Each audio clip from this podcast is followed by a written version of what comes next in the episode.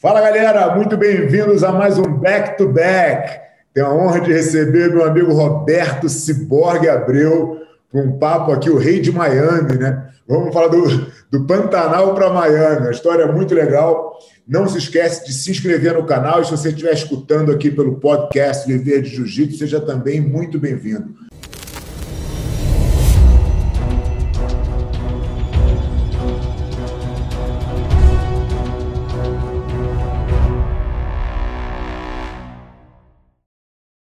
Ciborgão, porra, um prazer enorme ter você no back-to-back -back aí, uma honra para a gente bater esse papo. Mestre, a satisfação toda minha, sou grande fã do teu trabalho, da tua pessoa, e é uma honra para mim estar tá podendo fazer parte aqui do programa, eu assisto, assisto tudo que você posta aí, tento aprender o máximo possível contigo, e uma satisfação muito grande poder estar tá compartilhando esse momento aqui com você. Muito legal, cara. Muito obrigado. Tenho certeza que a turma vai adorar esse papo aqui. Tem muita coisa boa para a gente falar. Mas eu queria começar, na verdade, lá atrás, no teu início no jiu-jitsu mesmo, cara. Como é que foi a tua, a tua caminhada aí? Porque eu me lembro de você muito bem, mas já na faixa preta. É, como é que foi a tua trajetória no início aí, ainda lá no, na tua terra? Então, mestre, eu comecei lá em Campo Grande, Mato Grosso do Sul, né? É, comecei um tempinho, comecei a, a treinar com o meu, o meu primeiro professor foi Claudio Nor Cardoso.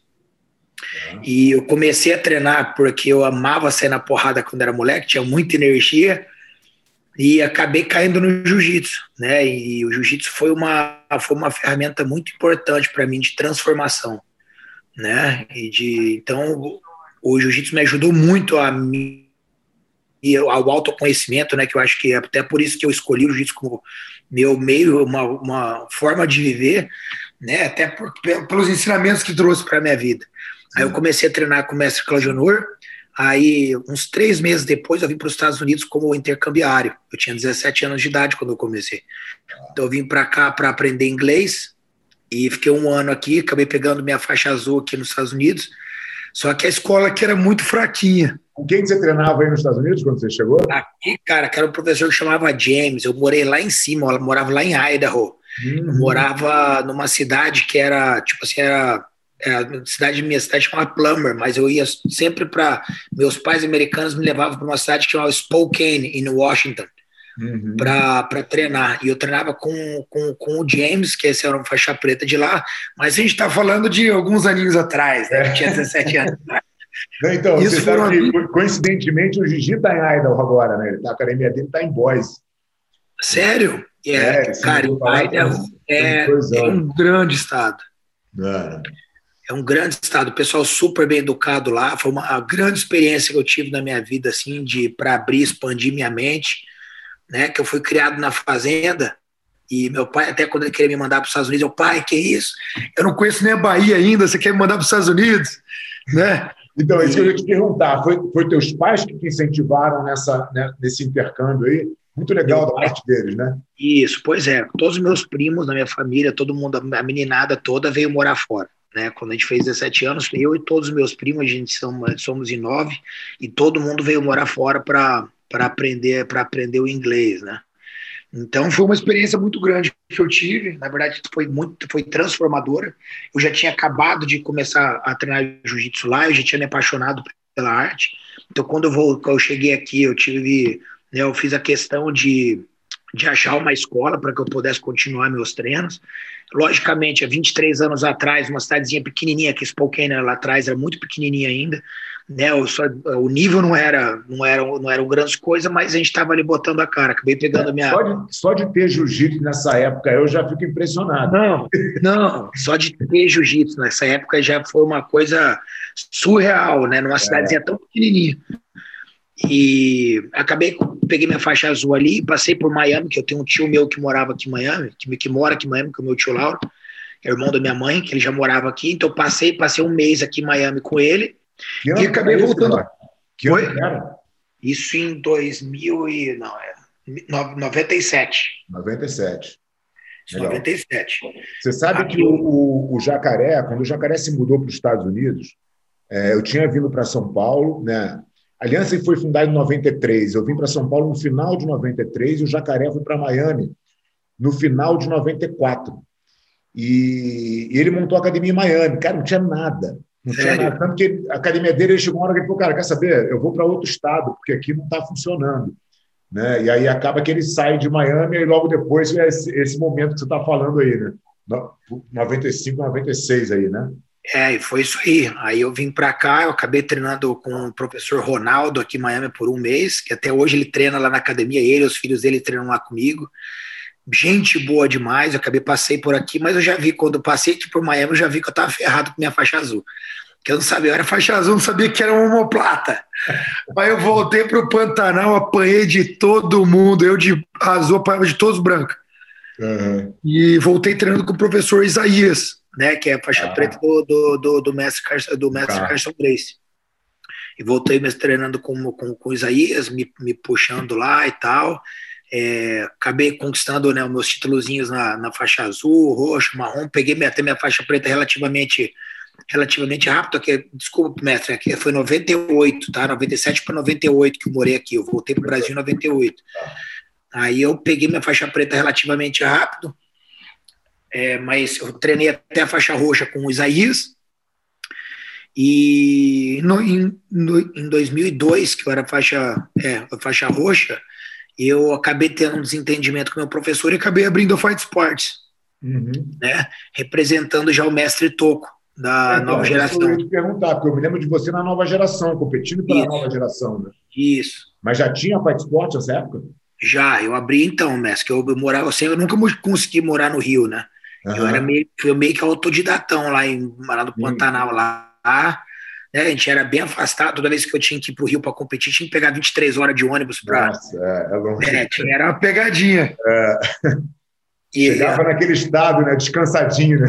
Descansado, mas cheio de vontade também, né, Mestre? vontade, é isso aí. Porra, com 23 horas de ônibus, eu não tô nem aí né? que tiver na frente.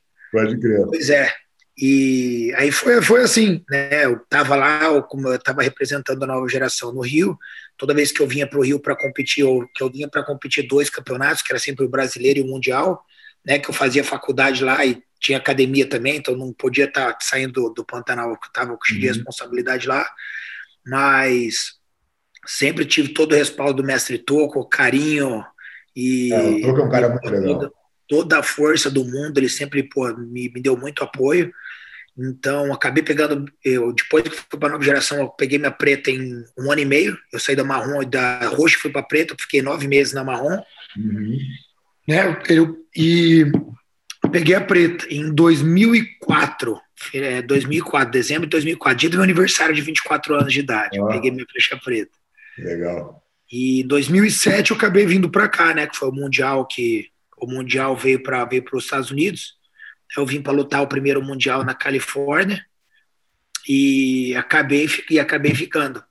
Mas aquele negócio do começo lá, né, mestrão? Tudo começou pela, né, naquela época que o jiu-jitsu estava super aquecido no Brasil, todo mundo super apaixonado pela arte, é. né? Porrada comia, né? Tinha toda aquela rivalidade entre as academias, sim, sim. né? Então foram várias coisas que na época, né? Hoje em dia é inaceitável, mas naquela época eu acredito que fomentou muito o crescimento do jiu-jitsu e transformou o jiu-jitsu no que é hoje. É, eu, eu acho que você sabe quando a gente fala de rivalidade, né, cara? Eu acho a rivalidade extremamente saudável, né? Ela, ela, ela, ela promove. Se você não tem adversário, você não se desenvolve, né? Acho que o, aquela aquela frase de que você é do tamanho dos adversários que você enfrenta é muito verdade, né? Se você é muito verdade. a competição, você puta, não tem evolução. É que a gente. A, a, a, eu, acho, eu só acho que o que mudou foi que as pessoas entenderam, cara, que tem um lado profissional que beneficia todo mundo. Você pode ter rivalidade, mas quando sai dali, cara, tá todo mundo no barco, né? Todo mundo no mesmo amadureceram um pouco nesse sentido, é né? É isso. É mas isso. eu queria te perguntar um negócio, cara, que, que você, você se desenvolveu como mesmo mencionou aí, de uma forma autodidata, né? Você vinha pegar uma informação, voltava para a tua academia e treinava. Hoje, você tem, cara, um celeiro de caras duríssimos aí na Fight Sport treinando contigo. É, como você vê essa necessidade do atleta de ter esse treinamento de um nível muito alto, com outros companheiros de nível alto também, contra esse cara que muitas vezes se desenvolve é, sem ter esse treino no dia a dia? Então, mestre, o que aconteceu comigo, né, com a minha, com a minha carreira é que no começo ali eu não tinha material humano, né, para estar tá me botando no nível. Sempre, eu sempre, sempre me disseram muito que eu tinha o potencial de ser um dos campeões e tal, e demorou muito tempo para eu chegar no nível, né? A verdade é essa, né? Eu fui ganhar meu primeiro mundial na preta com 30 anos de idade. Uhum. Né? Então, na, na, época que eu era moleque ali, que eu estava cheio de saúde, eu tinha muita disposição, mas eu não tinha o momento das técnicas, eu não tinha o material humano que, que, que conseguiu me botar no nível técnico que eu devia estar. Tá, né? Até físico mesmo, né? Sempre malhei muito, treinei muito, chegava sempre nas cabeças, só que, que chegava semifinal, final ali, ficava muito difícil para mim, que eu chegava muito desgastado já, né? Eu levava muito na saúde minhas lutas, sabe? Então, infelizmente, por não ter o material humano, né, e não ter os suporte técnico, às vezes, que eu deveria, que eu, que eu precisava para conseguir dar aquele edgezinho para uhum. ser entre os três para ser o primeiro.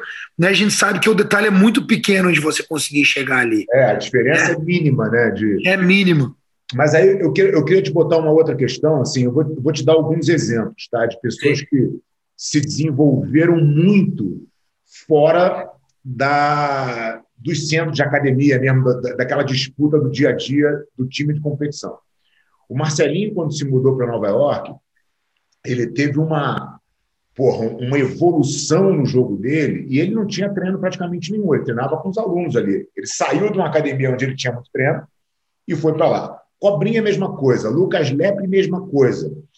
E, e o que eu consigo entender é, de, desses exemplos que eu, que eu vivenciei, né, é que, às vezes, você treinar todo dia, num nível de, de competição muito grande, você acaba fazendo só o que você é muito bom, né? Porque você tem que se defender dos caras, né? Pô, tu vai treinar com o Trator todo dia, com o Vitor Dória, com o Wagner Rocha. Fala, meu irmão, peraí, com o Durinho. Fala, pô, peraí, meu irmão, deixa eu fazer, vou com esses caras aqui com tudo, né? E você acaba não se desenvolvendo tanto. Porque, é, porque o nível é muito alto. Porque o nível é muito alto, você tem que fazer o que melhor, né? E quando você, de repente, se você voltar lá para trás no seu, na, na, sua história, no seu aprendizado, quando você treina com os caras que você sabe que você ganha, você se arrisca mais, né? Você acaba desenvolvendo outras, outras faces do teu jogo que, de repente, você não desenvolveria. Mas tem um componente que você não desenvolve se você não tiver o treino duro, que é porra, a confiança, né? De falar assim, cara, eu, se, eu ganho, se, eu, se eu brigo com esse cara todo dia aqui, eu brigo com qualquer um. Né? Então, mas sabe o que acontece? Sabe qual é a diferença, eu acho, aí, mestre? Do começo, tá? O negócio que eu, todos, todos os exemplos que você citou são caras que já estavam no nível altíssimo, eles já eram todos campeões mundiais. Depois eles foram abrir a academia deles, já tendo a experiência, a confiança e o know-how de, né? de, ser o campeão. Né? É. Eles já eram o campeão, eles já sabiam como fazer. O problema é quando você não é e você tem que se transformar em um sem, sem ter feito a caminhada ainda. Sim. Né? Então eu acredito que essa é a diferença. Tipo assim, se hoje em dia, né, eu, eu, vamos dizer, agora eu tenho eu treino muito forte tudo isso. Só que se eu deixar de ter, eu consigo me manter na, na, no, no, nível que eu tenho que estar, eu posso até aprimorar, até melhorar, que foi o exemplo de todos é. esses lutadores que você disse. No caso meu anterior, é que eu não tinha o nível técnico que eu precisava, Sim. sabe? Eu precisava ter esses caras campeões e caindo para dentro de mim tudo, porque querendo ou não, o momento das posições é um negócio muito é, importante, né? É, então isso eu não tinha conseguido desenvolver antes de poder ter o nível técnico que eu tinha, né? Que eu fui começar a pegar isso quando eu mudei para Miami e eu comecei a treinar com o Pablo Popovic. Uhum. Que o Pablo, treinando com o Pablo, me deu um. um, um treinar com o Pablo me, me melhorou muito sabe? Eu fui da água pro vinho, assim, sabe? Uhum. Os treinos eu vim para cá, a gente fez uma, uma parceria, eu e ele, a gente montou um time que chamava Avengers. Uhum. Né? Ah, eu lembro em, dessa época. É, lá em 2009, até a gente conseguiu Sim. ser campeão mundial é, no Gui, junto por equipe, tudo isso. Então, ali, naquela época, começou a vir muita gente, né, treinar com a gente. O Bochecha estava treinando com a gente, veio uma galera bem no comecinho, né, no ano que o Bochecha pegou a preta. Uhum. É, tava a galera do Cavaca toda ali, a galera treinava com a gente. A gente fez um time bem, bem forte, assim. E ali foi quando eu acredito que eu consegui desenvolver meu jiu-jitsu para conseguir chegar nas cabeças, assim, sabe? Uhum. É, e... o, o, você, você, deu um exemplo agora, na verdade, quando você foi para Miami também, não é que tinha você não tinha nem de perto o que você tem hoje em termos de treinamento, né, cara? Você estava começando em Miami também. Começando em Miami, não tinha nada. Não tinha ninguém em Miami nessa época é. você treinar. É. Eu acho que o Pablo era o único que, que, que, morava aí, né? É, o Pablo era o único que morava aqui, mas, tipo assim, tinha uma galera que era dura que veio a, a, a virar campeão. Né? O próprio Wagner estava no treino ali com a gente.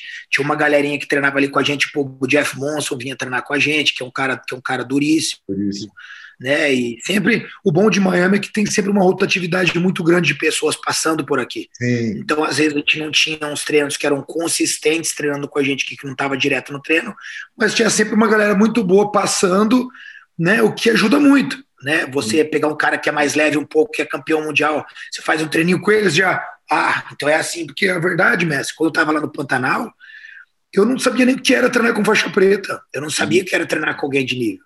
E quando eu ia para a nova geração treinar no Rio de Janeiro, a nova geração era muito boa com o pessoal leve, né? Então tinha o Puguinha, tinha galera que era leve, mas não tinha ninguém do meu peso. Então, mesmo assim, era muito difícil eu conseguir chegar no nível, sendo que eu não tinha ninguém da, né, que eu ia conseguir não, trocar você não pau ali. Comparar ali com os caras que estavam ganhando, né? Você não tinha experiência. Não né? tinha como. Não. Não você falou um negócio do Miami, cara, que, que, que é interessante, né? Porque é, eu me lembro na época que o Jacaré montou a academia aí, uma das, uma das dificuldades que, que ele relatava era justamente que Miami era uma coisa que as pessoas estavam sempre de passagem, entendeu? Pelo menos naquela época, né? É, e, e, você já bota isso como um, como um ponto positivo, né?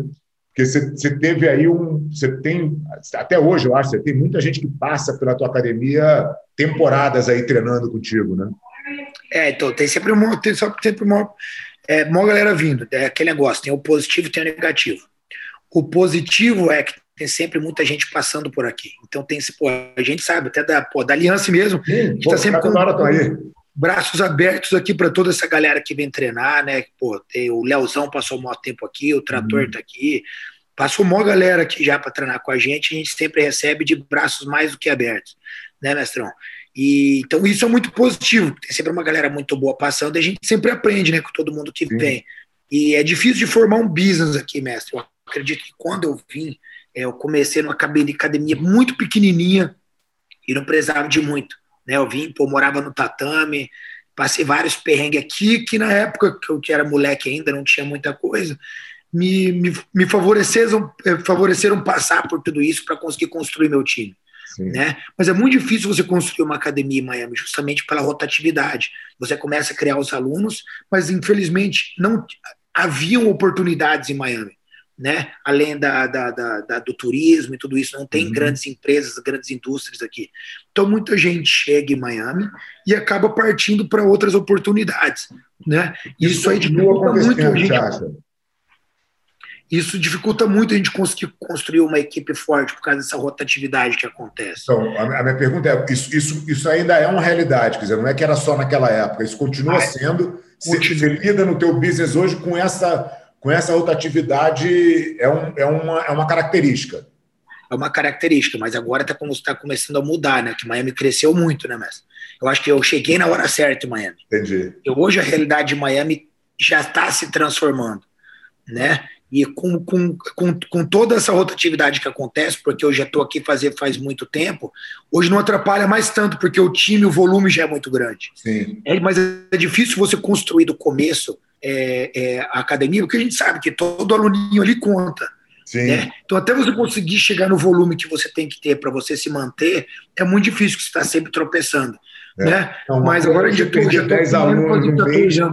Uma coisa é você perder 10 alunos no mês quando você tem 100, outra coisa é você perder 10 quando você tem 500. Né? Assim, coisa, o impacto. Não, é justamente, justamente. Às vezes os caras vão que tentam, se consegue, trabalha para caramba montar os seus faixas roxinhas ali, que é o que tem na época, é o que tinha, e de repente os caras têm que ir embora. Aí tem que começar o trabalho todo de novo, sim, né? Sim. Então, tipo, é difícil, mas graças a Deus a gente conseguiu, a gente conseguiu fazer. Cheguei na hora certa, que eu não precisava de muito para viver. Né, a gente foi fazendo trabalho de formiguinha, né, a gente foi construindo aos pouquinhos, e graças a Deus a equipe está muito legal, mestre. Tá? Hoje é. em dia a gente conseguiu virar referência aqui nos Estados Unidos, né? É, muita gente vem, pô, vem do mundo inteiro para treinar aqui com a gente.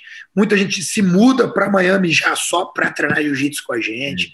É, né? Então a base que a gente tem hoje em dia é muito forte. Então é. Não, já mudou a realidade. Eu acompanho bastante teu trabalho aí, cara. Assisto tudo. E dá para ver a evolução nítida, né, cara, da tua, da tua escola. Né? Não vou nem chamar de academia, porque eu acho que você está construindo realmente uma escola. Agora, é, você tem essa veia competidora nesse bloco. Você é um cara que está competindo super atuante. Talvez para o ano passado você tenha sido um grande destaque aí, antes da pandemia, né, de resultados nos campeonatos principais e tal. É, o quanto da tua academia está focada na competição e o quanto você conseguiu é, abrir a tua escola com jiu-jitsu para todos? Qual é, a, qual é a proporção disso aí dentro do teu, teu espaço? Então, mestre, essa aí é a, é a briga, né? Você, você sabe muito bem disso.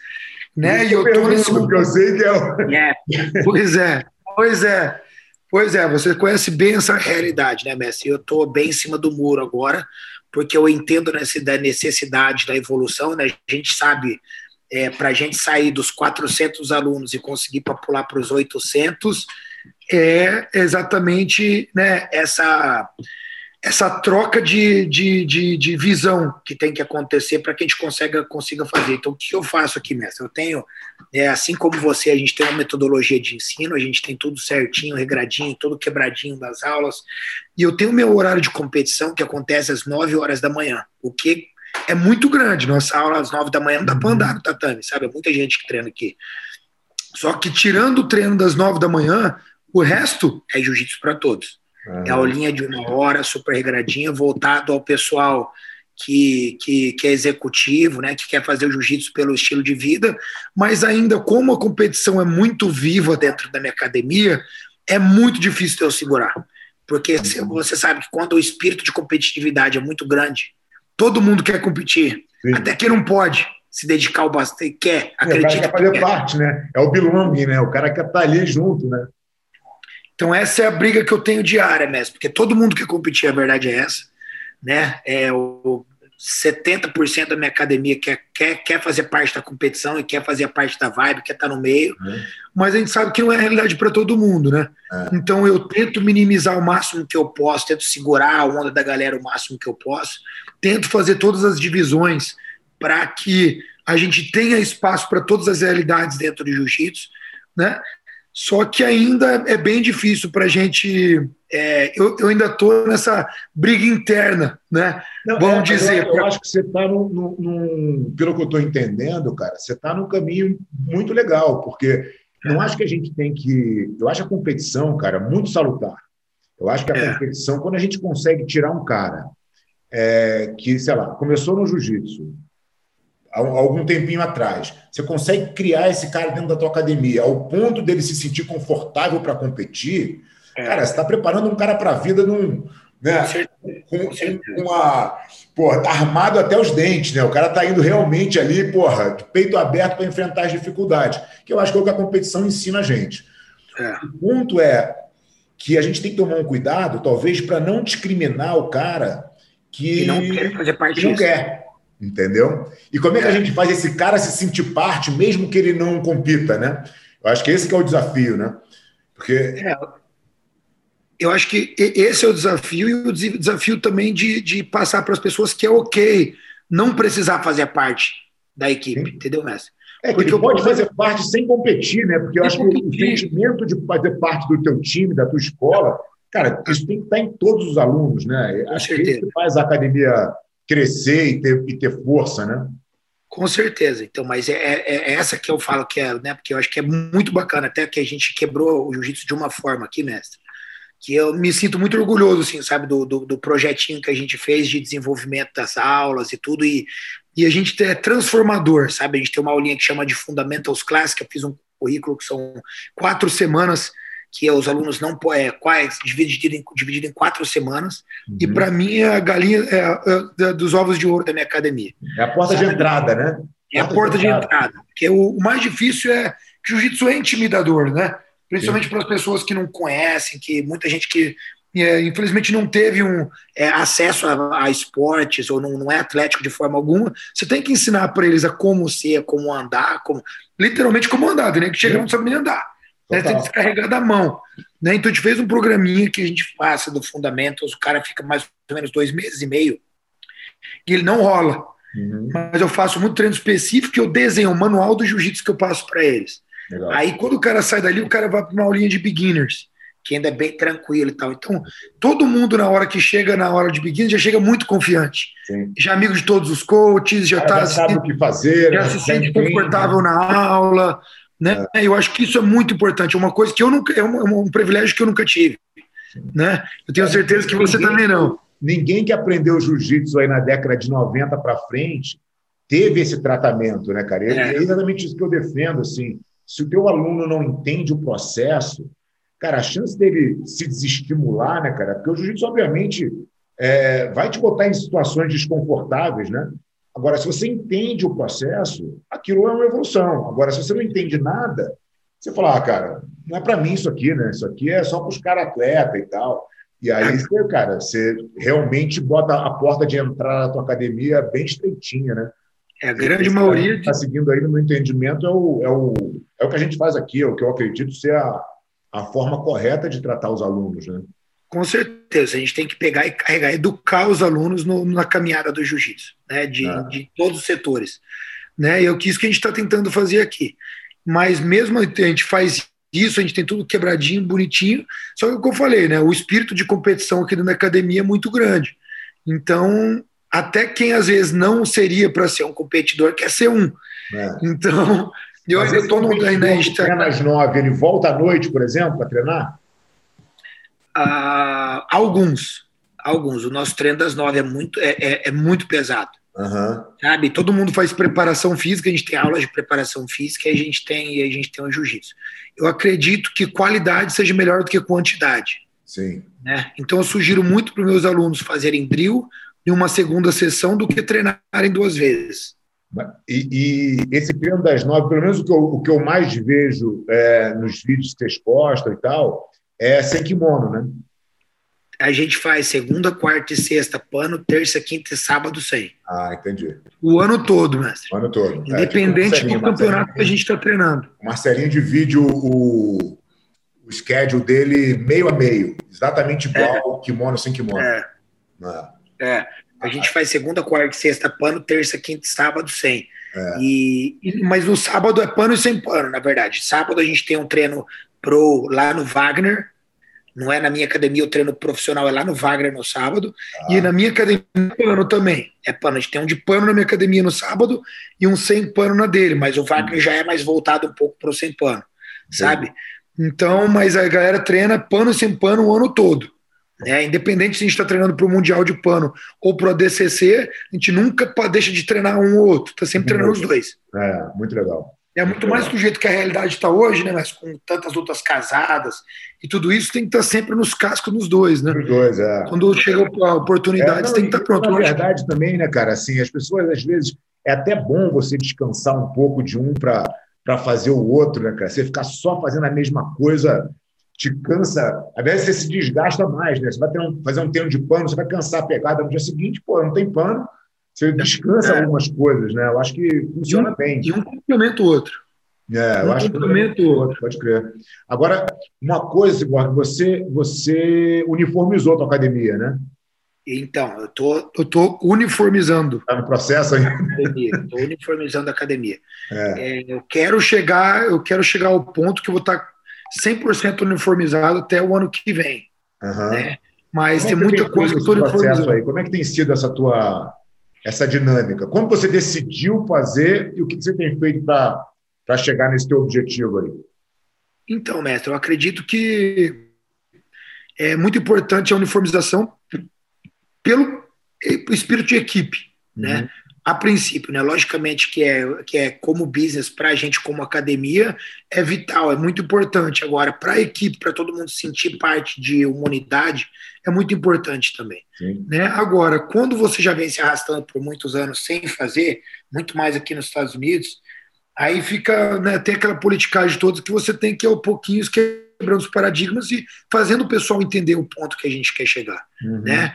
Então, a princípio, a gente tem os kimonos da academia, ainda não é obrigado a compra, a quando você assina para a academia, você vai receber o seu uniforme, só que eu ainda não é, fiz com obrigatoriedade o uso do kimono da academia, uhum. por enquanto.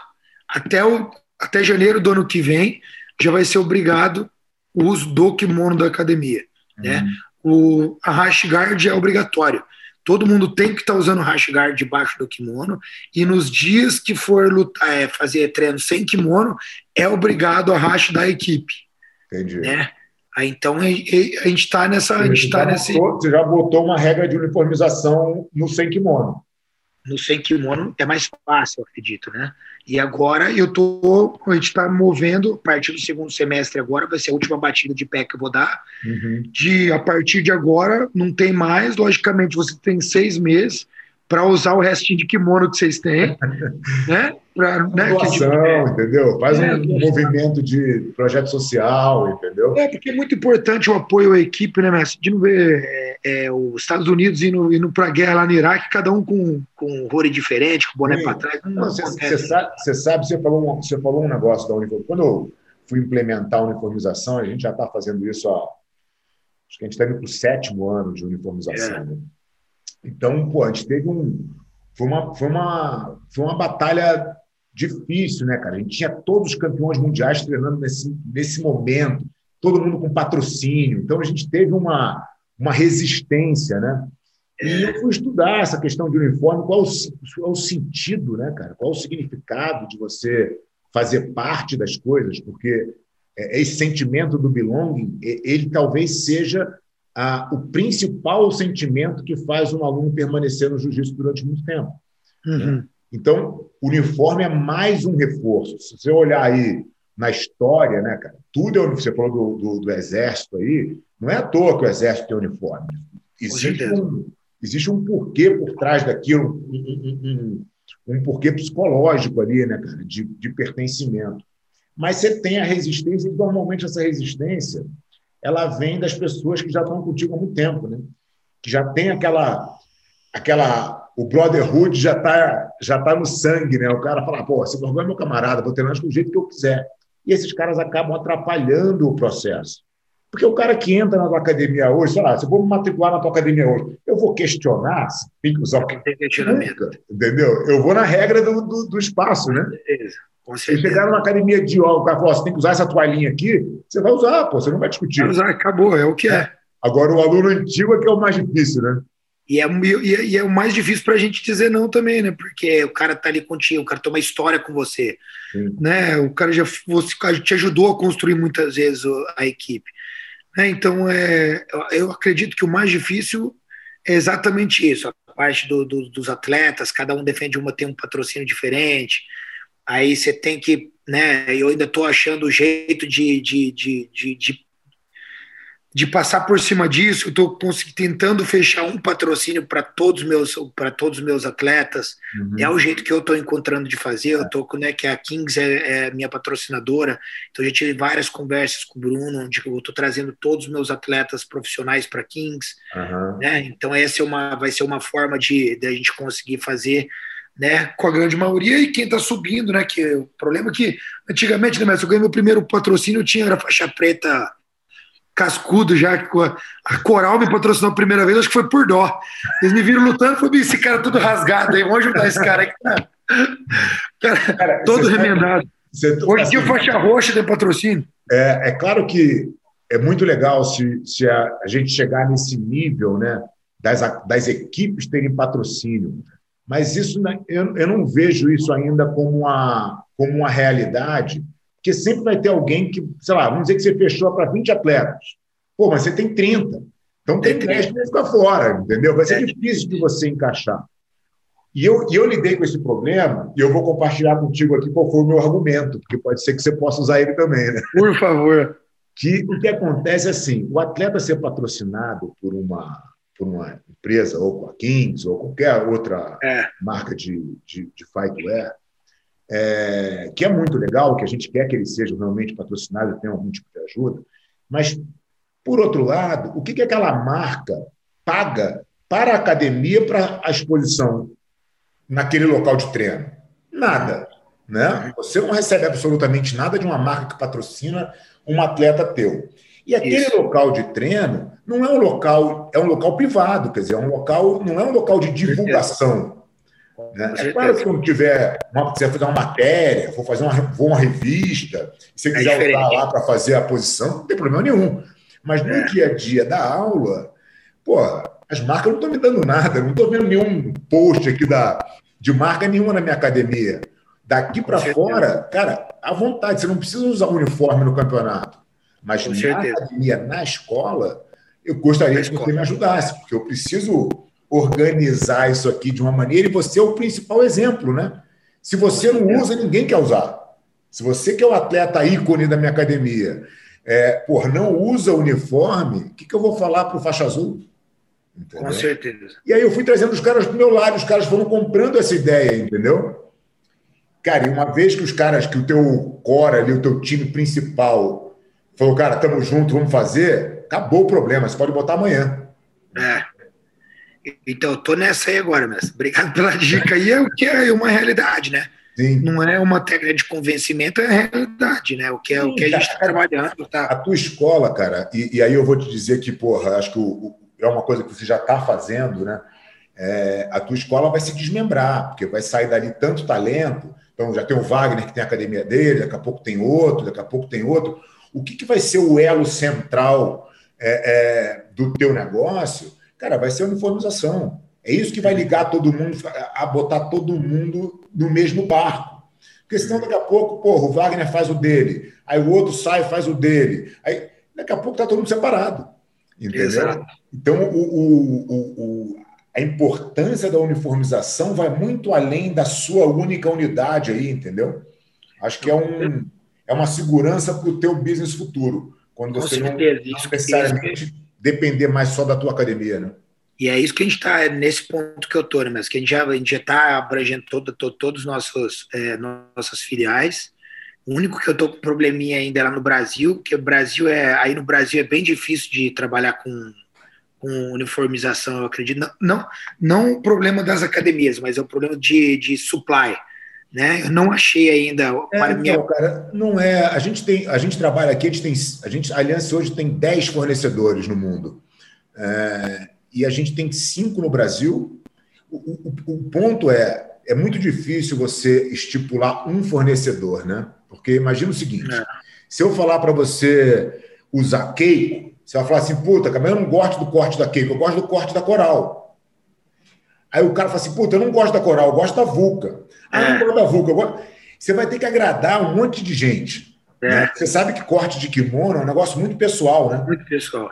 Então, como é que você vai estipular que você vai ter um modelo de kimono para o teu negócio? Você vai ficar na mão do fornecedor e você não vai agradar teu aluno. Então, a solução é você, entendeu? Fazer uma pulverização. Você tem três, quatro fornecedores diferentes, nunca falta kimono, né? E você tem modelos é. diferentes para agradar todos, entendeu? Preços diferentes, né? Às vezes o cara fala, ah, eu pago muito mais barato no kimono. Ah, tem um kimono barato também, entendeu? É. Mas está todo mundo dentro da mesma uniformização, entendeu? Não deixa o cara fugir por nenhuma. A gente tem que ouvir, né, cara? Assim, o, o... tô te dando um pouco do que aconteceu com a gente, mas a, a, a gente tem que ouvir um pouco do que, que o aluno gostaria e tentar dentro dentro disso, por montar uma estrutura que seja boa para a gente também, né? Com certeza. Então, esse que é o negócio. Agora, eu tô, quero, quero desenvolver um pouquinho da parte do Brasil. Aqui nos Estados Unidos, graças a Deus, está bem avançada a parte de uniformização quanto, quanto às nossas filiais. Então, estou feliz, mestre. A gente está tá, tá, tá, tá andando bem com essa parte de, de, de uniformização. Também a gente tá, fez uma escola online né, para os alunos e professores. Então todo uhum. mundo segue segue o programinha. Programa, é. Eu acho que esse é, é bem bacana. É o ponto principal, cara, que, que é o mais difícil, né? Porque você acompanhar a metodologia que está sendo empregada nas outras academias que você está longe é, é, é, o grande desafio, né? Mas, ao mesmo tempo, cara, é, o, é a coisa mais importante, né? Quer dizer, o cara, o cara que vai usar o teu nome, o que ele está fazendo lá na academia dele, né? É você trans, conseguir passar um pouquinho da tua energia, né? Passar um pouquinho do mindset, do que você acredita. E a parte técnica, né? Sim. Tem muita gente que, graças a Deus, né, consegue ter o, grandes professores para ensinar, mas não é a realidade em geral. Sim. É, então, o cara tem que ter o guia, cara. O cara tem que ter o guia. A gente, a gente olha, né? Você, você deu o teu exemplo pessoal, né, cara? De um cara que, porra, se dedicou um monte, conseguiu chegar no nível que você chegou, mesmo não tendo ali uma escola tradicional, formada, professor, você foi até a hora que você falou, puta, entendi isso aqui, né? Agora imagina que essa é a realidade da grande maioria e essa grande maioria não tem o teu talento. Então, quer dizer, o cara ele fica meio na mão, cara, de ele precisa de um, de um guidebook para falar, cara, eu vou dar essa aula aqui desse jeito, que é assim que funciona, é assim que o Cyborg faz lá, eu vou copiar porque eu estou representando ele. É muito mais fácil, né? Não, tem que ser, né, mestre? Mas não só para o jiu-jitsu, mas com, com, qualquer tipo de business. Né? Você tem que ter um guideline de trabalho, claro. senão você acaba se perdendo. Se você não tem uma diretriz, você não sabe onde você está indo. É. Você não consegue nem medir. O professor de jiu-jitsu vai para a academia dirigindo, né, pensando: o que eu vou ensinar para esses caras hoje? Mano? Eu... e, aí, e aí o cara chega lá e fala: puta, acho que eu vou mostrar aquela raspagem de meia que eu estou fazendo bem. E, pô, não é o que o aluno precisa aprender, né? Está totalmente fora de contexto, né? Acho que os professores, quanto mais escolas a gente conseguir construir, né, cara? E, e eu sou um defensor dessa bandeira, eu fico muito feliz de ver que você está nesse, nesse caminho, né, cara? Construindo essa uma escola de jiu-jitsu, né? Porque você vai entregar jiu-jitsu para mais gente, cara. Jiu-jitsu de qualidade para mais gente, né? E pois beneficia o, o todo, beneficia o, o organismo jiu-jitsu, né? Então, é quanto mais gente fazendo da forma correta, acho que todo mundo se beneficia, né? É, eu acho que todo mundo, muita gente já, já, já conseguiu entender é, essa visão, né, mestre? Acho que no começo, como qualquer, como qualquer transformação, qualquer coisa que é diferente, a princípio é uma barreira. Eu não vou mentir que a princípio para mim era muito difícil, né? Eu, sou, eu era muito bronco, né? Eu sou do Pantanal, e ah, aquele negócio de é, treino duro, porrada, Carson Grace, né? Só que uma hora a gente tem que pegar, parar, sentar e observar e ver o que funciona e o que não funciona né? Tudo evolui, né, mestre? A gente tem que saber botar, olhar fora da, da, da, caixa, né? Senão a gente acaba, não tem como a gente ter resultados diferentes se é, é, o trabalho é continua sendo o né? mesmo. Né? É então, isso é uma coisa que eu, né, eu sempre é, abri minha cabeça, tá sempre aprendendo o máximo que eu posso. Logicamente, as oportunidades que eu tenho de dar seminário, né, sempre eu dou muitos seminários, fazem muitos anos. Então, isso aí, toda vez que eu visitava academias, eu sempre tive a curiosidade de estar tá vendo o que, o que dava certo, o que não dava, né? Sempre observando o trabalho, o teu trabalho, o trabalho do Carlinhos, né? o trabalho de quem está nos pioneiros do jiu-jitsu, quem está na frente, né? E a princípio tem muita crítica, né? Tudo que a gente faz diferente, primeira coisa que acontece é apontar o dedo, né? Sim. Os caras estão querendo fazer diferente aí, isso não existe, né? Só que se a gente pensar friamente, né, e, e, e, pensar em como profissionalizar o nosso esporte, que tem tanto potencial de crescimento, é, a gente tem que pegar e parar de pensar com, com o coração um pouquinho e pensar com a razão. É. E se a, gente começa, se a gente pensar com a razão, é muito fácil de entender o desenvolvimento que o juiz vem, juiz vem é. passando. Você né? falou um ponto, cara, que eu acho que é uma realidade de todo, de todo o casca grossa que tem uma projeção no jiu-jitsu. Hoje em dia, o seminário é um é, é uma coisa que te, te permite, né, cara, viajar e ver várias coisas diferentes, né? E isso já acontece há muitos anos. Então, seria muito comum você ir numa academia de sucesso e o cara não, não ser ninguém no cenário do jiu-jitsu. E aí você olha e fala, porra, mas eu sou mó casca grossa, campeão, e esse cara tá lotado de aluno e eu não tô, porra. Como é, como é que pode, né? O cara está me contratando para vir aqui dar aula para os alunos dele aqui. Você começa a ver que existe um, um, um, caminho diferente. E quando você começa a fazer isso, o que, que acontece com você agora? Você tem as duas coisas. É. Você não só faz o que esse cara faz, porque isso é isso não, não tem muito mistério, né? É só você fazer o, o negócio direito. Você tem a receita do bolo. Difícil, que, é. não, que, que, não se, que não se compra, né? É que é o talento, que é a dedicação, que é ser de fato um campeão. E aí, é. cara, é isso que tem que acontecer. Isso tem que acontecer. Você não pode ter os campeões de jiu-jitsu, puta, uma condição não tão boa, entendeu? É. O cara ser campeão de jiu-jitsu deveria significar, cara, que ele já está feito na vida. É. Mas eu não isso, uma coisa que é muito o, importante. O dever de casa, né? E é muito importante para os líderes hoje, né, Messi, é prestar atenção nisso. Né? Eu vejo que a nossa responsabilidade é muito grande, né? Muito mais um momento como hoje, que cada vez mais o jiu-jitsu está se tornando mais profissional dos dois lados, né? Para o lado do atleta, que uhum. graças a Deus hoje tem uma remuneração maior e tem melhores oportunidades, pessoas, os atletas hoje conseguem ser atletas de jiu-jitsu, muita gente uhum. consegue se manter somente sendo atleta, né? E as academias também estão se profissionalizando muito. Né, tendo metodologia de ensino, sendo mais profissionais, né, os professores sendo mais profissionais, é muito importante esses dois lados. É. Agora, é, é muito importante nós, como, como, como, como responsáveis pelos nossos alunos, saber que não tem como o cara ser só, só atleta, o cara não aprender a dar uma aula, o cara não aprender a ser professor, o cara não aprender a ser líder, é. né? não aprender a abrir a cabeça para falar novas línguas, né? para poder abraçar o mundo da forma que tem que ser abraçado, né, mestre? Sim. Que eu vejo muito, né, que a gente passa muitas pessoas por aqui, que tem muitos super atletas, né, que tem um potencial gigantesco. Aí os caras, pô, dentro do tatame são mega campeões, campeões mundiais várias vezes. Aí eu falo, dá uma aula, e o cara não sabe articular para dar uma aula. O cara não sabe falar uma língua às vezes, o cara não sabe falar inglês. Né? Isso é um pecado deixar que um cara, um atleta, chegue na faixa preta e não esteja preparado para ser o profissional que ele tem que ser quando ele chegar lá. Né? Não, então eu bato muito nessa tecla aqui para meus alunos. É, então, você, você, tocou num ponto, né, cara? A gente está tá vendo a evolução do, do do mercado aí de atletas e tal. Mas, cara, se você pensar bem, é, por mais que, as, que, os, que, os, eventos paguem hoje e tal, o cara se sustenta, né? O cara ele, ele se mantém como atleta, ele ganha um dinheirinho, ele tem ali o, um conforto e tal. Mas, cara, a carreira de atleta tem um deadline definido, né? Você, não vai conseguir fazer isso por muitos anos. Você vai fazer até uma certa idade, cara, depois é impossível. E esse cara, ele tem na cabeça o sonho de ser atleta profissional é, e ele, ele entende que isso é tudo que ele tem que fazer. E eu acho que isso que é o problema. O, o, o, atleta, cara, profissional, vamos dizer, o cara vai lá, treina às nove e meia da manhã na tua academia, se mata lá por duas horas, depois ele tem o horário dele de preparação física, depois ele tem o horário de drill. Puta, ele treinou cinco horas no dia. Olha quanto tempo faltou ainda, né? Que ele pode evoluir, né, cara? Que ele pode evoluir. aprender outros skills que vão ser necessários para a continuidade, seja o caminho que ele quiser tomar. Entendeu? E o atleta tem a, a, a assim, o pensamento muitas vezes de achar que ele tem que ser só atleta. Eu é. acho que isso é o é, é, muito perigoso, entendeu? Não sei como é que você vê isso aí, como é que os teus atletas estão fazendo hoje. Os meus atletas aqui, mestre, eu faço todos da aula. Todo mundo que quer ser atleta, o cara tem que dar aula. Todo mundo aqui tem que, de alguma forma, o cara ajuda na aula, o cara tem que aprender a manage uma, a, escola.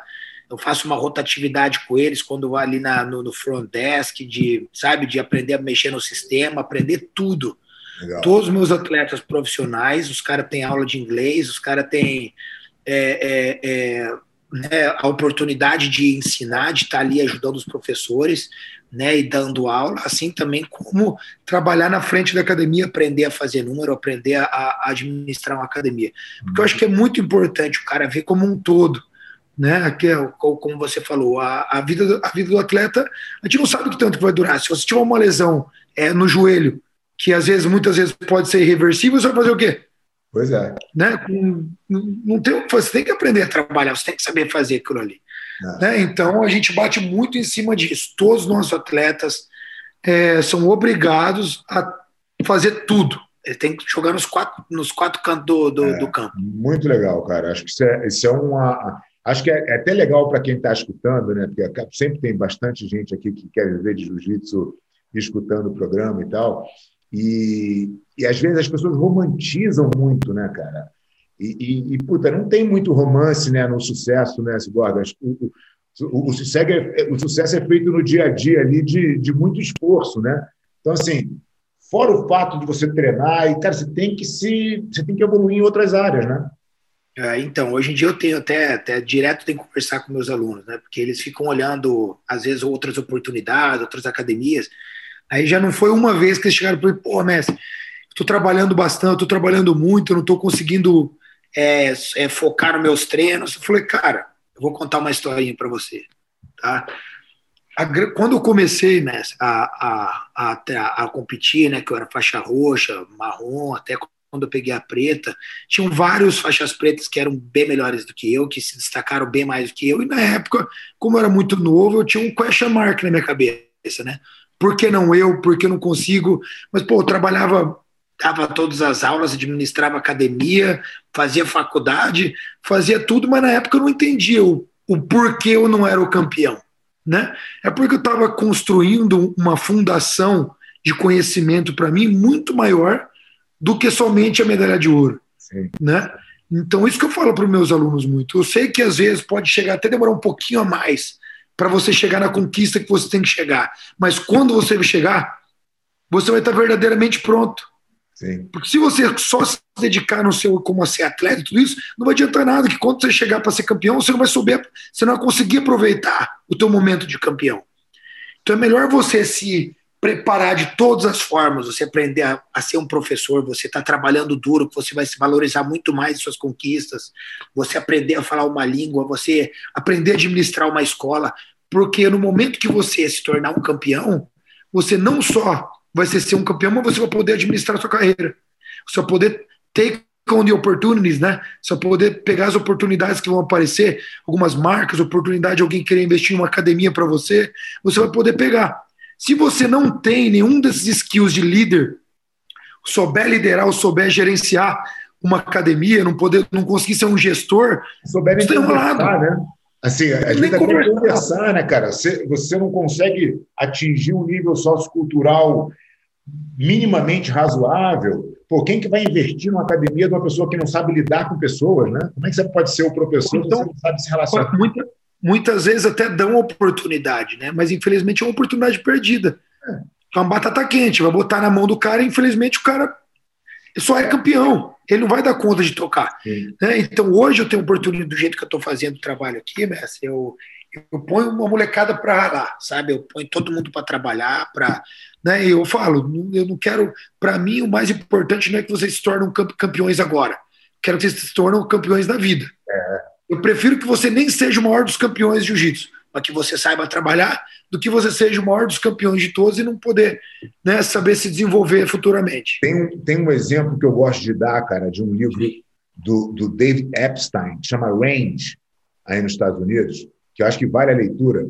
Ele, ele fala exatamente disso, né, cara, da importância de você se completar em outras áreas de conhecimento. Né? Independente do que você faça, como especificidade. Ah, cara, eu sou jiu-jitsu, eu sou atleta, tá ótimo. Se dedica lá muito, mas aprende outras coisas. E ele vai te dando vários exemplos de pessoas que, cara, viraram, ficaram sensacionais e que não se dedicaram somente àquilo. Eles tinham outras habilidades e aquelas outras habilidades é que fizeram de fato ele chegar a ser especial no que ele se dedicava mais, entendeu?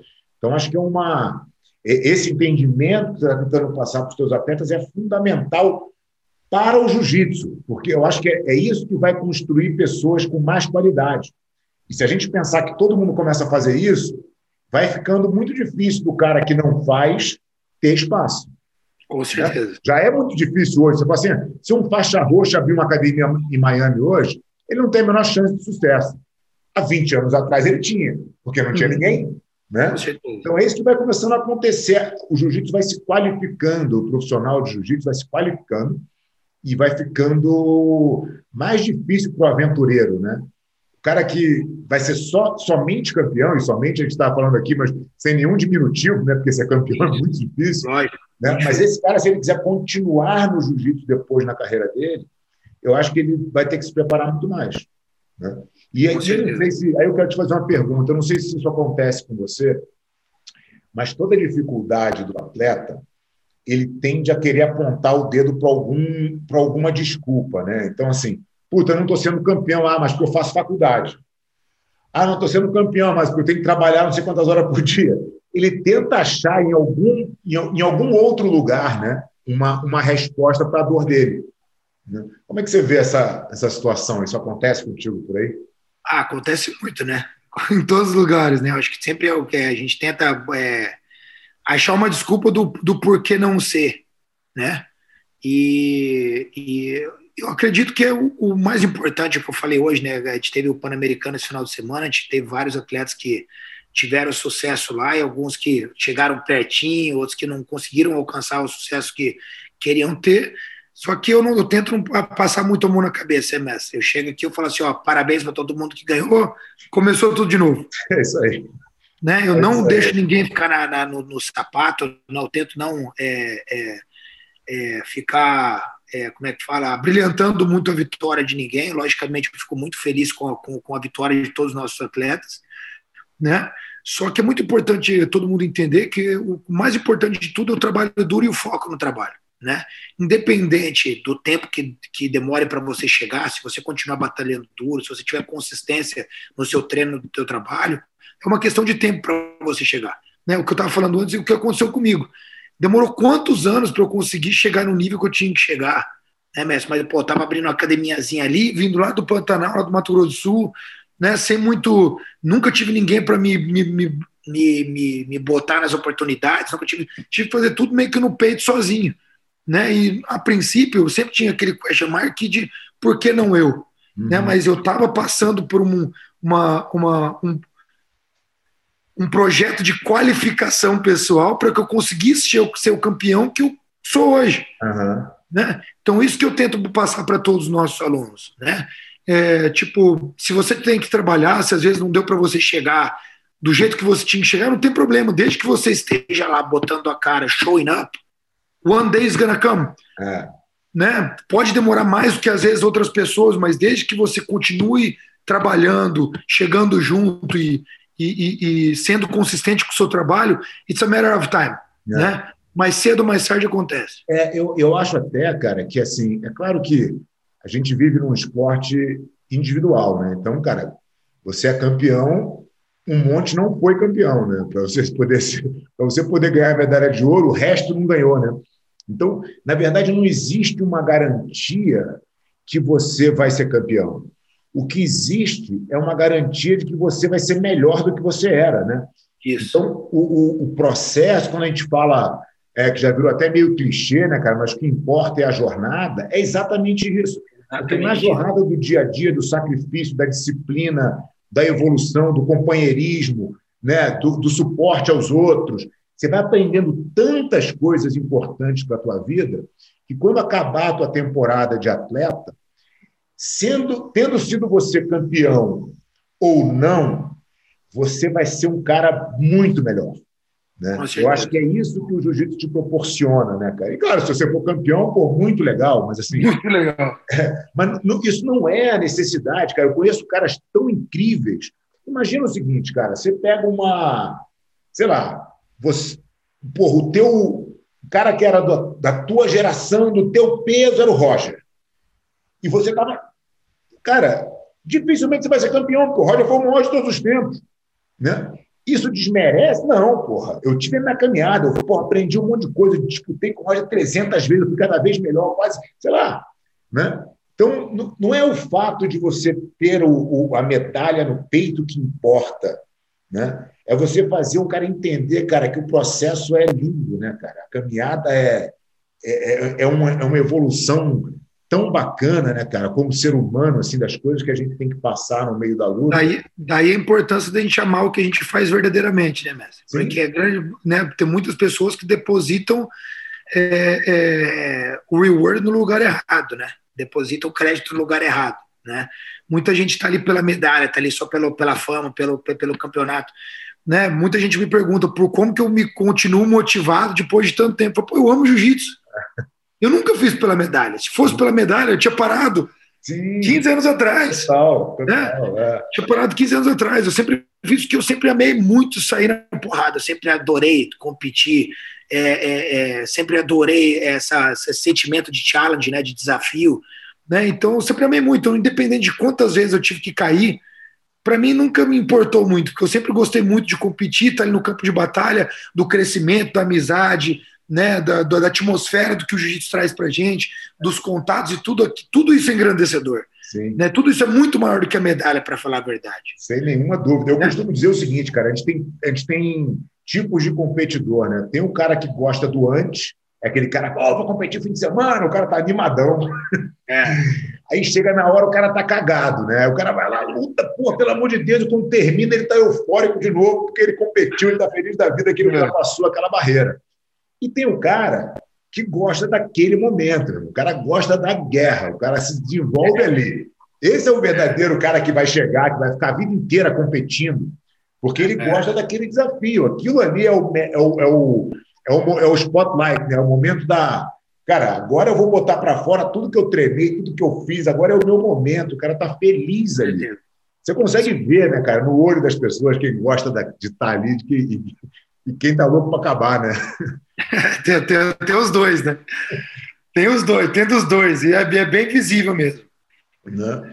Né? E o que e, e, tudo bem também, né? Os também, dois, não, cada um na sua jornada. Não tem cada um na sua jornada. Entendeu? Agora, o, esse processo de você se autoconhecer, você se, se vencer, é o mais importante de tudo.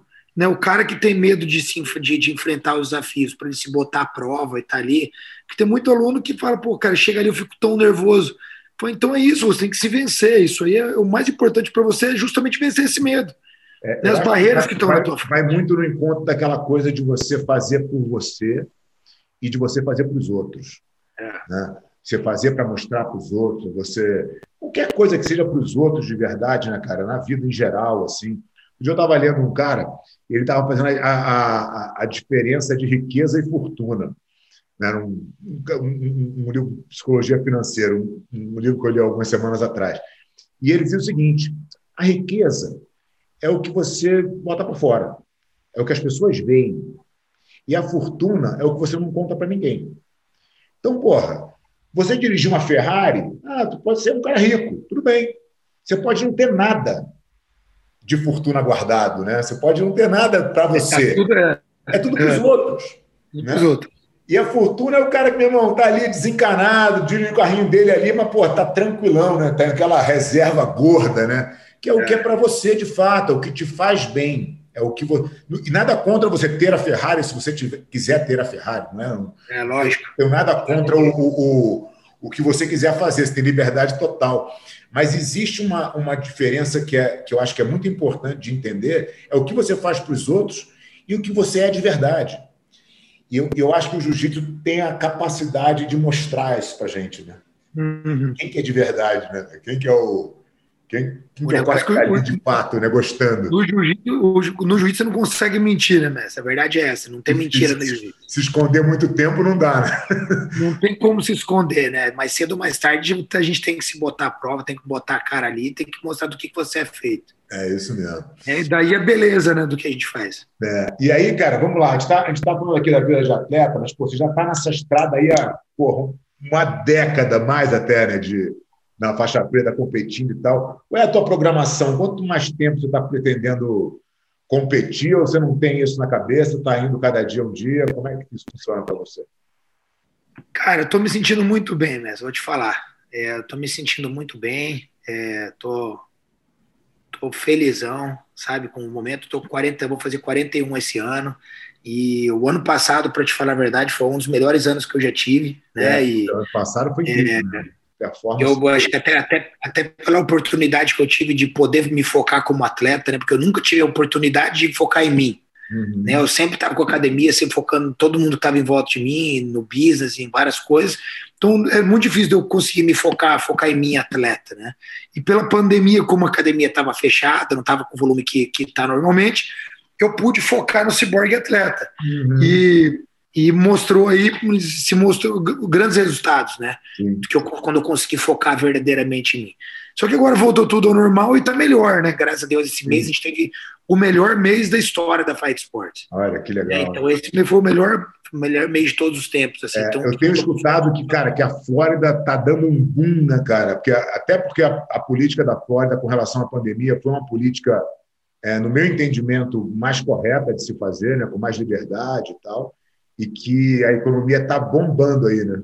Está bombando, bombando e grandes empresas vindo para cá, né? Essa que é a diferença até do que a gente estava conversando no começo, que tem grandes indústrias vindo para cá, né? Grandes empresas vindo para cá, né? E isso aí é, é muito importante para a gente. Leva é muita gente, gente leva emprego, leva riqueza, né? A gente vai começar a ter o que a gente nunca teve, oportunidades de verdade. né? Muita gente se mudando para cá, o real estate daqui deu um boom, é, pô, dobrou do, do, de, de, valor basicamente, né? Muita gente vindo, a academia está lotada, muita gente chegando todos os dias, então eu tô, tô muito feliz e trabalhando bastante, né? O ano passado eu pude me dedicar como atleta, esse ano já nem tanto, né? Eu tô fechando vários, a gente está fechando, fechei, abri umas empresas em, em Abu Dhabi, eu tô diversificando, né, no meu, no, no meu business agora, né, não, tô, só, não só no jiu-jitsu, mas a gente está com outras empresas, ou está uhum. começando uhum. a fazer um evento novo que vai ser, o primeiro evento vai ser em setembro, que se chama Monsoon Fight League, que é nessa onda que está agora de influencers, né, influenciadores para lutar contra influenciadores. Ah, um negócio bem bacana que a gente fazer de boxe, é um evento de boxe. Acho que eu vou tentar pegar uma dessa, assim, vou, vou, vou dar um gás no YouTube vou virar influencer, porque na luta. Aí, ó. Ah, é, não, e a grana que, que, que rola é, é não, eu tô é, muito, é, é, é, é outro. Ah. É outro nível, né? E atenção também, né, Mestre? E eu acho que isso é muito importante para as artes marciais.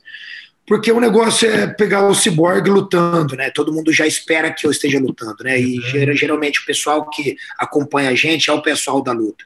Sim. Então é muito bacana a gente pegar esse pessoal que é rapper, que é youtuber, que é, né, que, que vem de outros ramos, é, é, começarem a, a, a, botar cara ali e fazer uma luta de boxe, por exemplo. Sim. Fazer uma luta de grappling. Né? Traz uma turma que não assistia, né?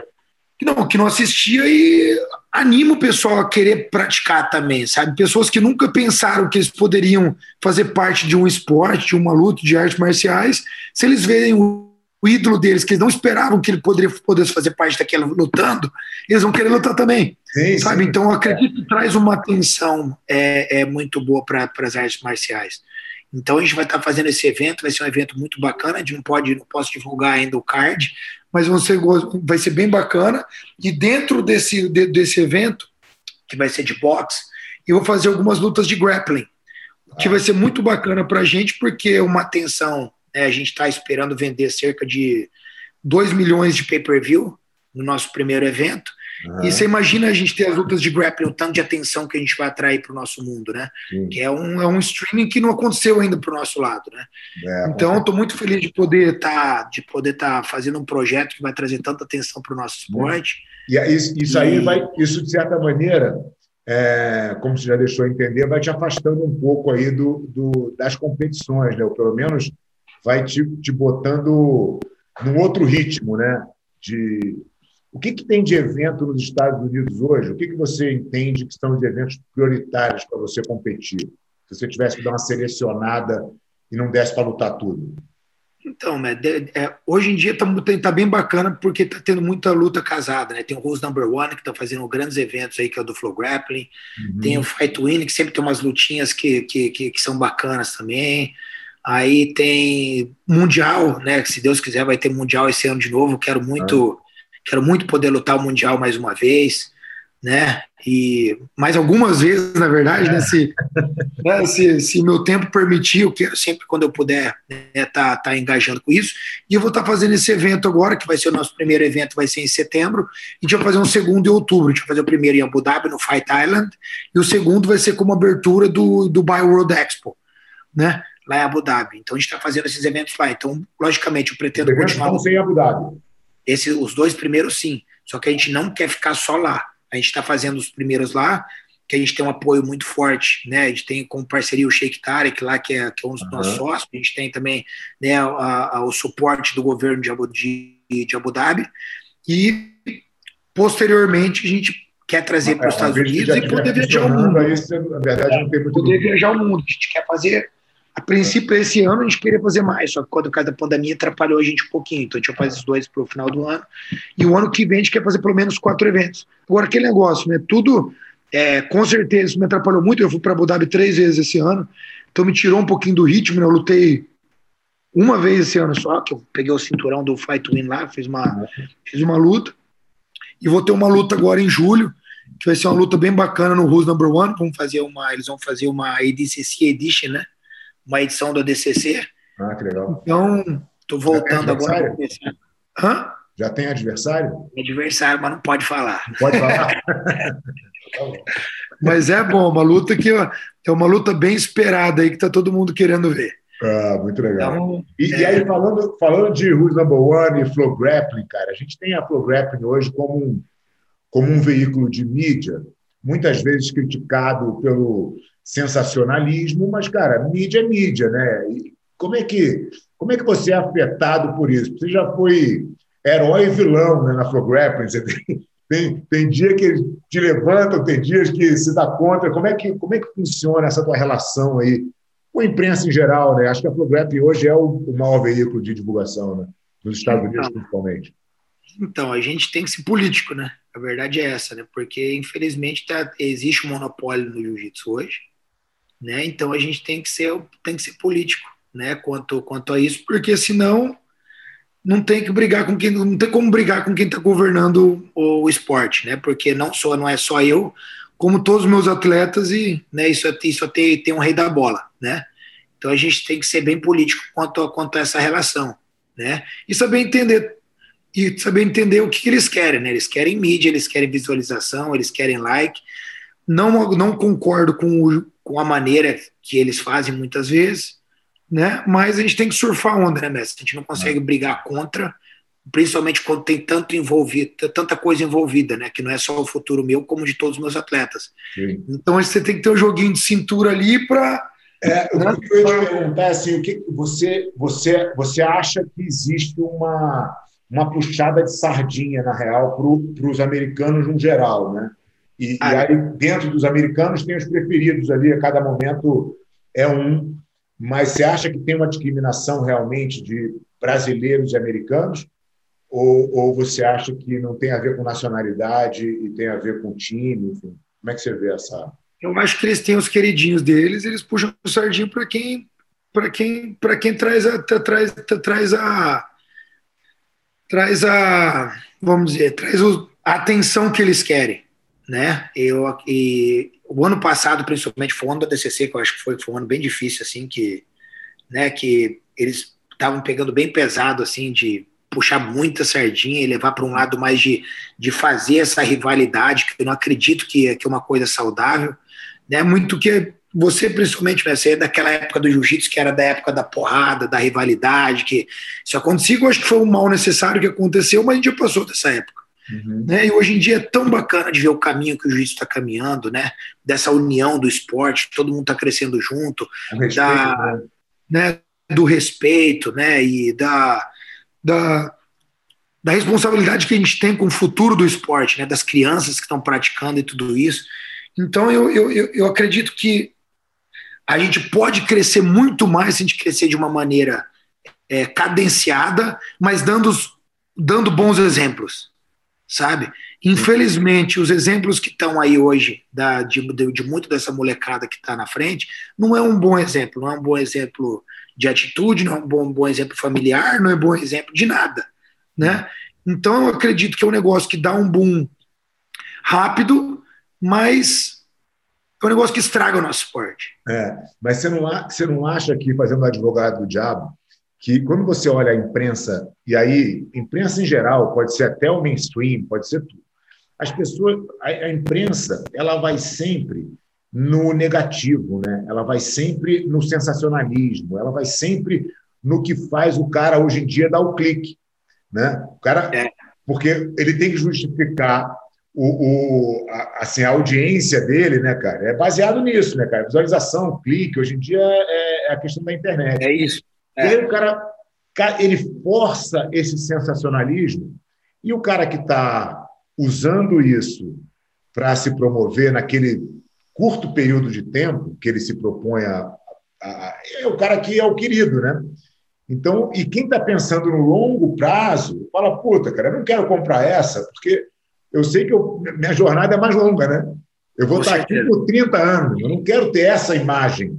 Né? E aí acaba, você fica sendo preterido por, um, por, um, por, um, por uma turma que, cara, que vende alma pro diabo, né? Vende alma pro diabo. É bem por aí. E é difícil para a gente, né? Porque a gente já está aqui fazendo 30 anos, né? já está aqui fazendo 20 anos, né? e vai, fazer, vai ficar mais, né? Você está construindo. O, o, que eu, o que eu vejo, cara, é que às vezes. É, e aí, olhando um pouco de fora, né? Porque eu não estou mais nesse tiroteio, mas as pessoas tentam combater, né? E combater dá mais é, é, é jogar gasolina, né? Então, assim, é. porque você precisa do, do, do combate para aquilo ter tração. Se pô, o cara fala não sei o que do suborno, o suborno não está nem aí, não fala nada. Ele não tem tração. Agora, se o suborno responde, agora, velho, agora vamos começar. E, aí, entendeu? É. E, e, e, as pessoas caem nessa, né? Infelizmente. É, então, a gente está. O trabalho agora é esse, né? Tentar não dar muita moral para o que está fora né? A gente teve, tive várias discussões, não discussões, na verdade, que eu nunca entrei na, na, na pilha da internet, né? Mas eu acabei com o Mundial uns dois anos atrás, dando uns tapas no Gordon lá, porque ele falou besteira, eu não falei nada na internet, mas chegando também a gente resolve, né? É. E o problema é esse, né? a gente veio de outra, a gente veio de outra época né, né, Messi? Veio de outra época que eu sempre respeitei todo mundo.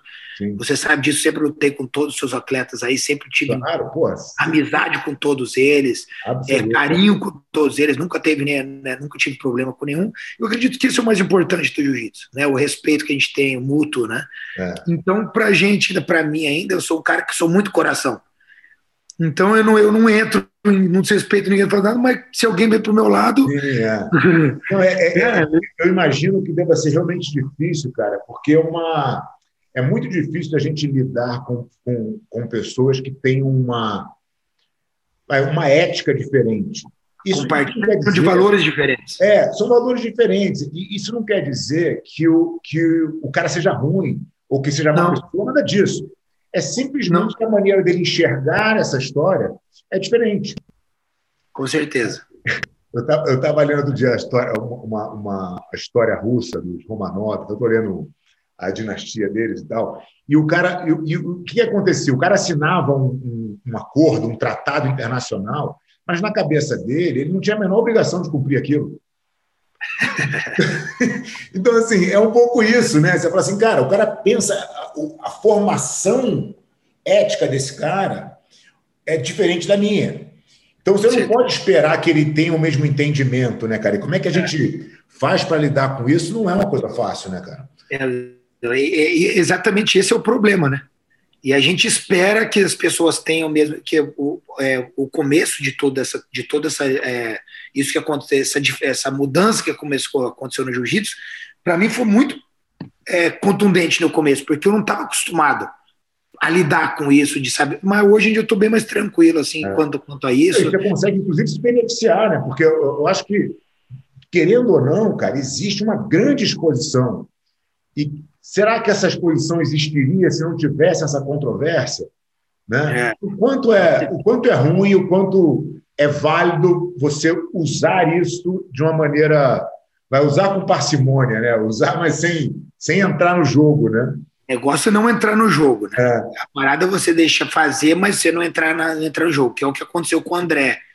Né? No último aí, ele acabou se envolvendo demais e né, acabou acabou se perdendo no meio da jogada. Né? É, a verdade eu é essa. um pouco isso, né? Assim, pô, o André sempre foi um cara extremamente respeitoso, né? um super atleta, e de repente entrou num caminho que, que ele mesmo não concorda, né? Então fica uma situação meio.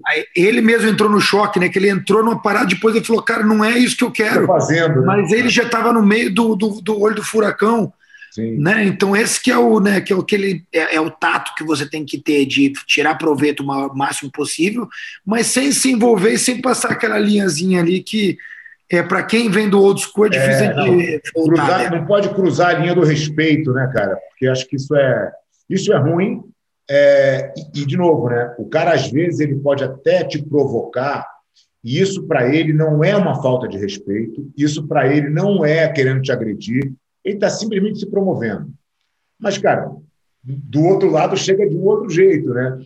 Então, Com certeza. Cada um então, tem um entendimento diferente. A sabedoria de não deixar se envolver. E mais difícil ainda, né, acho que no teu caso aí, é, é você passar isso para os teus atletas embaixo. Né? Porque agora existe uma força do mal puxando. Né? Com certeza, com certeza. Mas aquele negócio, da nossa escola, né, a gente, a gente educa a molecada do jeito que tem que ser, não deixa ninguém sair do trilho, né? E o negócio é a gente a gente está fazendo o nosso trabalho, né? Desde que a gente esteja fazendo o nosso trabalho, manter a moral, manter a decência, manter né, é, o guideline que a gente tem que manter, né, tem que tentar aproveitar ao máximo possível o momento que o jiu-jitsu está vivendo, né, querendo ou não, todas essas, essas, essas tribulações né, que a gente vem passando, né, e essa diferença, como você falou, de certa forma, beneficia, beneficia também o jiu-jitsu, né, é, é, se não tiver o mal né, para estar tá puxando a sardinha para um lado ali, né, às vezes o bem passa despercebido, Fato. né, então é importante para a gente estar tá fazendo esse trabalho e a gente está fazendo muito bem isso. E estamos aí, estamos na guerra aí. Ah, muito legal, cara. Pô, Cyborg, pô, um prazer falar contigo aí, cara. Te agradecer mais uma vez aí pelo teu tempo de bater esse papo com a gente aqui. Tenho certeza que a turma vai adorar. E te parabenizar, né, cara, por esse trabalho por lindo que você está fazendo aí, com essa. carregando o jiu-jitsu como ele tem que ser carregado, né? Eu fico muito feliz de ver mais pessoas trabalhando o jiu-jitsu e, tratando ele como com o carinho que ele deve ser tratado, porque é uma ferramenta de transformação na vida das pessoas, né, cara? A gente tem, como você falou algumas vezes aqui no nosso papo, essa responsabilidade, né? É. De, de, de, cuidar da nossa arte com carinho e com respeito. Então, com pô, certeza. muito obrigado e, pô, parabéns mais uma vez aí. Obrigado, mestre. Obrigado pelas palavras. Saiba que eu sou um grande fã do seu trabalho, da tua pessoa muito do que eu aprendi do meu desenvolvimento é, você tem você tem é, é, é, parte disso eu tento aprender sempre o que eu posso compro teus cursos estou sempre aprendendo que eu acredito que é sempre bom a gente estar tá, né, tendo esse acesso né? E eu te agradeço né pela pela inici iniciativa de querer compartilhar né? Que muita gente tem né o mindset que você tem mas tenta guardar para si para sua própria equipe. Você é um cara que está sempre compartilhando tudo de melhor que você tem. Então, gratidão e por tudo que você sempre fez pela tua equipe, por tudo que você fez para o jiu-jitsu. E a gente está aqui, né, sempre tentando aprender, tentando evoluir, né, e tentando ser melhor líder, rep melhor representante da nossa arte. E o trabalho continua, né, mestrão? Sempre aí estamos no trabalho, sempre contribuindo para o crescimento, para a melhora do nosso esporte. Muito legal, Sborg. Obrigado aí pelas palavras. Espero te visitar em breve aí em Miami por favor. Conhecer o templo aí. Mestrão, é a tua casa, por favor. Adoraria. Obrigado. Quero tomar uma massa teu ainda, que eu sei que eu sei que você está cascudaço ainda, está amassando todo mundo. E eu quero ter aonde poder fazer um rolinho contigo Pô, um dia. Vai ser um, vai ser um prazer, cara. não vai faltar oportunidade. Em breve a gente se vê por aí. Mestre, Valeu, obrigado, obrigado cara. Pela oportunidade de estar no, no, no, programa. Valeu, Léo. Sucesso. Um abraço, com Deus.